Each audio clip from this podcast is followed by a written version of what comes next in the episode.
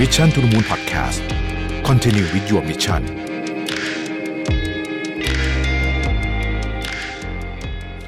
สวัสดีครับยินดีต้อนรับเข้าสู่ Mission to the Moon Podcast นะครับคุณอยู่กับรวิศ หาญอุตสาหะครับ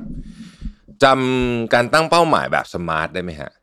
หลายท่านน่าจะเคยคุ้นๆกันดีอยู่นะฮะการตั้งเป้าหมายแบบ SMART เนี่ยจริง ๆ แล้ว ผมว่าเป็น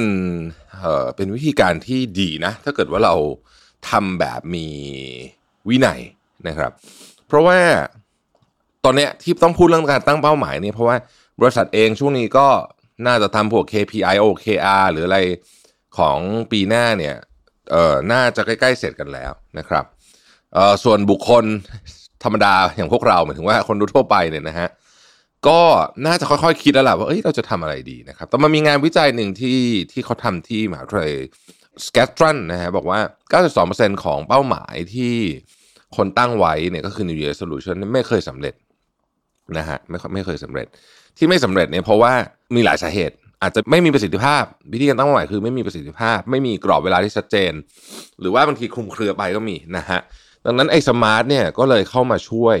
นะครับในในประเด็นนี้ได้นะครับ จริงๆ การตั้งเป้าหมายแบบ SMART เนี่ยนะครับ มันถูกคิดมาตั้งแต่ปี 1981นะฮะก็คือ 40 กว่าปีแล้วนะครับ โดยคุณ George T. Doran นะฮะ แล้วก็หลังจากนั้นไอ้สูตรนี้ก็ถูกปรับปรุงต่างๆนานานะครับ จนกลายมาเป็น SMART แบบที่เรารู้จักในวันนี้นะฮะ เรามาทวนหนึ่งทีว่าเป้าหมายแบบ SMART คืออะไร ซึ่งมันก็คือตัวย่อ 5 ตัวนะครับ ตัวที่ 1 S มาจาก specific หมายถึงสิ่งที่เฉพาะเจาะจงนะครับ ข้อที่ 2 M ตัวที่ของ M ใช่ไหมฮะ measurable นะครับ สามารถวัดผลได้ 3 คือ A attainable นะฮะสมเหตุสมผลอ้างอิงอยู่กับความเป็นจริงนะครับ 4 relevant นะครับก็คือสอดคล้องกับเป้าหมายในระยะยาวนะฮะห้าคือ time base นะครับหมายถึงมีกรอบเวลาที่แน่นอนอ่านะครับอะขออภัยนะครับ วันนี้แพ้อากาศเล็กน้อยนะฮะช่วงนี้พอมีฝุ่น PM 2.5เนี่ยผมก็จะนี่แหละมีอาการฟึดฟัดฟึดฟัดแบบนี้นะฮะต้องขออภัยด้วยถ้าเสียงมันอู้อี้นิดหนึ่งนะครับ ปัญหาที่เราตั้งเป้าหมายแล้วทำไม่ค่อยสำเร็จเนี่ยนะฮะเพราะหลายครั้งเนี่ยนะฮะเออเราไม่ค่อยได้คำนึงถึง human factor ก็คือปัจจัยด้านมนุษย์นะครับซึ่งเป็นปัจจัยที่สำคัญที่สุด เพราะว่าพวกเราทุกคนเป็นมนุษย์ เวลาเราตั้งเป้าหมายเนี่ยบางทีเราตั้งเป้าหมายแบบ แบบที่คิดว่าเราเหมือนหุ่นยนต์อะคือความรู้สึกตอนที่เราตั้งเป้าหมาย เราคิดว่าเราจะรู้สึกแบบนี้ไปเรื่อยๆนะฮะโอเคทีนี้ เวลาเราตั้งเป้าหมายสมมุติเราบอกเอาเรื่องเอาเรื่องยอดฮิตของมนุษย์นี้ในการตั้งเอ่อ New Year Solution ก็คือเรื่องของการลดน้ำหนักนะฮะสมมติบอกว่าเราอยากลดน้ำหนักสักสิบกิโลนะครับ เราจะต้องใช้เวลานานนะสิบกิโลเนี่ยนะครับ หลายเดือนเลยแหละนะครับ ในช่วงเวลาหลายเดือนเนี่ยเราจะต้องต่อสู้กับความหิวของตัวเองนะฮะความเครียดจากเรื่องอื่น ไม่ได้เกี่ยวกับเรื่องลดน้ำหนักนะฮะบางทีบางคนเครียดมีปัญหา ทะเลาะกับ ฟน บางคนเครียดจากงานบางคนนอนน้อยนะฮะมันก็ทำให้รู้สึกอยากกินของอ้วนๆนะเวลานอนน้อยเนี่ยนะครับ ถ้าจิตใจเราไม่แข็งแรงพอเราก็จะพ่ายแพ้ต่ออาหารล่อตาล่อใจนะฮะดังนั้นเนี่ยเพื่อให้เราสามารถ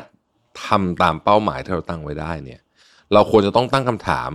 ต่อไปนี้ก่อนกับตัวเองนะครับ ข้อที่หนึ่งคือเราต้องการพิชิตอะไรนะครับ ก่อนอื่นเนี่ยต้องทำความเข้าใจก่อนว่าการที่เราสามารถพิชิตเป้าหมายของเราได้นั้นเนี่ยเราต้องเห็นภาพที่ชัดเจนว่า เมื่อทำตามเป้าหมายเสร็จแล้วแล้วไงต่อนะครับยกตัวอย่างเช่น เป้าหมายของเราคือการลดน้ำหนักต้อนรับปีใหม่นะเราจะต้องจินตนาการเสร็จว่าอะเราลดน้ำหนักแล้วมันยังไงต่ออ๋อนึกออกแล้วเราอยากใส่ชุดว่ายน้ำตอนเดือนเมษาจริงๆผมคิดว่า เป้าหมายการลดน้ำหนักตอนต้นปีนี้ดีนะ เพราะว่าสี่เดือนเนี่ยนะฮะก่อนถึงเมษาเนี่ย มัน เมษาช่วง summer เราไปทะเลกันใช่ไหมเออเวลามันพอดีเลยนะฮะคือสี่เดือนเนี่ยมันต้องเริ่มเห็นผลละนะครับ อยากภาคภูมิใจอยากมีรูปสวยๆอะโอเค นี่ก็ถือว่าเป็นเอ่อ why หรือว่าทำไมที่ชัดเจนนะฮะพอเราตอบว่าทำไมเนี่ย เราก็จะมีความเกี่ยวข้องเนี่ยนะฮะกับเป้าหมายมากขึ้นนะครับมันอาจจะอะไอเรื่องเมษาก็เรื่องหนึ่งละอะอยากจะไปถ่ายรูปที่ทะเลนะครับ แต่มันอาจจะมีอะไรที่ลึกซึ้งไปกว่านั้น เช่น เราอยากคุณดี เพราะว่าสุขภาพจะได้ดีไปด้วยนะครับ เราอยากลดน้ำหนัก เพราะจะมั่นใจตัวเองมากขึ้นนะ ส่วนตัวอย่างที่อาจหรือหรือมันจะเป็นตัวอย่างที่ไม่ได้ฟังดูเซ็กซี่มาก เช่น หมอหมอสั่ง หมอสั่งเนี่ย ตอนคนบอกว่าเฮ้ยอาจจะไม่ได้เป็นเหตุผลที่ดีเพราะว่าเป็นเหตุผลของหมอไม่ใช่เป็นเหตุผลของเรา แต่ถ้าเรามองลึกไปถึงคำว่าหมอสั่งเนี่ย เพราะหมอเขาไม่อยากให้เราตาย ก็ถือว่าเป็นเหตุผลที่ดีได้นะครับการเขียนเป้าหมายในรูปแบบนี้เนี่ยนะฮะควรจะเขียนให้ชัดๆไปเลยนะครับว่ายังไงนะฮะและมีมายสเตนด้วย ไม่ใช่ว่าจะเอา 10 กิโลแค่ภายใน 6 เดือนสมมตินะควรจะมีเลยว่าเดือนหนึ่งจะลดสักกี่กิโล โดยธรรมชาติของการลดน้ำหนักเดือนแรกๆจะลดได้เยอะเดือนหลังๆ จะลดได้น้อยนะครับอันนี้เป็นธรรมชาติแล้วก็อาจจะตั้งเป้าหมายให้มันสอดคล้องกับธรรมชาติอันนี้ก็ได้นะครับ อันต่อไปก็คือว่าแล้วเราจะตั้งพิชิต เป้าหมายนี้จะทํำยังไงนะฮะก็ต้องลิสต์มาก่อนเลยนะครับ เช่นอาหารสำคัญที่สุด 80%การลดน้ำหนักคืออาหารนะครับ อาหารต้องกินอะไรได้บ้างกินอะไรไม่ได้บ้างนะครับ บางคนที่อาจจะไม่ได้ศึกษาเรื่องนี้เยอะเนี่ยก็ควรจะต้องไปหาข้อมูลก่อนนะว่า เอ๊ะเอ่ออะไรเป็นอาหารที่ควรกิน หรือไม่ควรกินบางทีเราจะคิดว่าอันนี้กินได้ดีไม่อ้วนแต่ที่มันจะอ้วนก็ได้นะครับนะเพราะฉะนั้นพอเรา เอาทั้งหมดนี้มาแล้วเนี่ยแล้วเรามาใส่เป้าหมายแบบ SMART เนี่ยนะฮะมันก็จะออกมาเป็นอะไรประมาณนี้นะครับ เช่น เป้าหมาย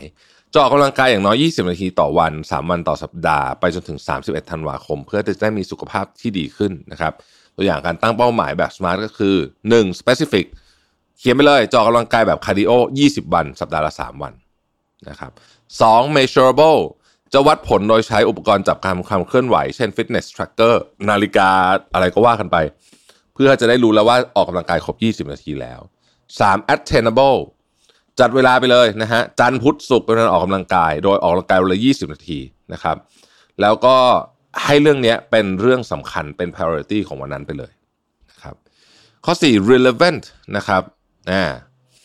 การออกกำลังกายแบบ cardio 20 นาที 3 วันต่อสัปดาห์ จะช่วยให้เปลี่ยนไปเป็นการออกกำลังกายแบบ HIIT ได้ง่ายขึ้น HIIT ก็คือ High Intensity Interval Training ใช่ไหมก็คือแบบหนักสลับเบาแต่จริงคือหนักแหละนะฮะซึ่งระยะยาวแล้วเนี่ย HIIT เนี่ยเป็นการออกกำลังกายที่ดี ถ้าเราร่างกายเราแข็งแรงพอ เพราะว่า 1 ใช้เวลาสั้น 2 ผลดีผลเยอะนะฮะได้ผลเยอะนะครับข้อสุดท้ายคือ time bound จะออกกำลังกาย 20 นาทีต่อวันสัปดาห์ละ 3 วันไปจนถึง 31 ธันวาคม ซึ่งสมัยนี้เนื่องจากทุกอย่างมีแอปพลิเคชันหมด เพราะฉะนั้นอันนี้สามารถดูได้ง่ายมาก คุณก็คุณก็เพียงแค่ขออภัยนะครับคุณก็เพียงแค่ไปดูว่า เออมันมันมันครบหรือยังนะครับสองนะฮะสมมุติว่าเราจะเอาเก็บเงินแล้วกัน เก็บเงินก็เป็นอีกอย่างหนึ่งที่ทำยากไม่แพ้การออกกำลังกายเนาะนะฮะเป้าหมายนะครับคือจะเก็บเงิน 15%ในทุกๆ เดือนให้ได้ เพื่อเอาไปลงทุนในกองทุนระยะสั้นนะครับ จะได้มีเงินซื้อของขวัญปีใหม่ให้ตัวเอง วิธีการตั้งเป้าหมายแบบสมาร์ทนะครับ S specific ก็คือปีหน้าจะเก็บเงิน 15%ของเงินเดือนไว้ เป็นเงินประมาณสัก 3-5,000 บาทต่อเดือนนะสอง measurable นะครับ ตั้งให้ธนาคารหักไปเลยนะฮะไม่ต้องมาเห็นกันทั้งนั้นนะ่ะเข้ากองทุนไปเลยนะครับสาม attainable ภายใน 6 เดือนที่เหลือก่อนสิ้นปีเนี่ยน่าจะสะสมเงินได้ประมาณสัก 20,000ละนะฮะด้วยการออมเงินแบบที่เราบอก สี่ relevant นะฮะสะสมให้ได้เนี่ยหมื่นแปดสองหมื่นเนี่ยนะฮะด้วยการออมเงิน 15%ของเงินเดือน ซึ่งจะนำเงินไปลงทุนในกองทุนให้เพิ่มพูนด้วยนะครับอนาคตก็จะได้มีเงินตามเป้าหมายไว้นะครับ time bound สุดท้ายก็คือจะเก็บเงิน 15%ต่อเดือน แล้วก็นำไปลงทุนในกองทุนระยะยันจนระยะสั้นจนทั้งถึงสิ้นปีนะครับอ้าวบางคนบอกว่าอยากอ่านหนังสือคล้ายๆกันเนี่ยฮะ specific อ่านหนังสือเดือนละเล่มนะฮะ โดยนะครับจะอ่านไปถึงสิ้นปี เริ่มต้นจากไอกองดองที่กองที่บ้านก่อนเลยนะครับสอง measurable จะอ่านหนังสือให้จบภายใน 15 วันแรกของแต่ละเดือนนะครับ โดยใช้เวลาในการอ่าน 30 นาทีต่อวันนะฮะสาม attainable ปรับเวลาการอ่านหนังสือในตอนเช้า หรือก่อนนอนอย่างสม่ำเสมอ เพื่อไม่ให้กระทบกับกิจวัตรอื่นนะครับสี่ relevant นะฮะการอ่านหนังสือทุกวันจะช่วยให้สงบจิตสงบใจได้ อีกทั้งช่วยเพิ่มพูนประสบการณ์และความรู้ใหม่ ๆ ด้วยนะครับ ข้อ 5 time bound ก็คือว่าจะอ่านหนังสือให้จบเดือนละเล่ม ทุกๆวันแรก 15 วันแรกของเดือนนะฮะโดยใช้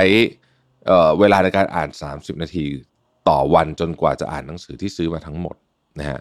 การตั้งเป้าหมายสมาร์ทจริงๆก็ไปเขียนให้มันจริงๆผมที่ผมเขียนนี้อาจจะฟังดูไม่ค่อยเซ็กซี่เท่าไหร่แต่ว่าลองไปเขียนให้มันเซ็กซี่กว่านี้ก็ได้นะฮะคุณจะได้อยากทำมากขึ้นนะครับเอ่อผมคิดว่าการการตั้งเป้าหมายช่วงต้นปีเนี่ยดีนะ คือมันเป็น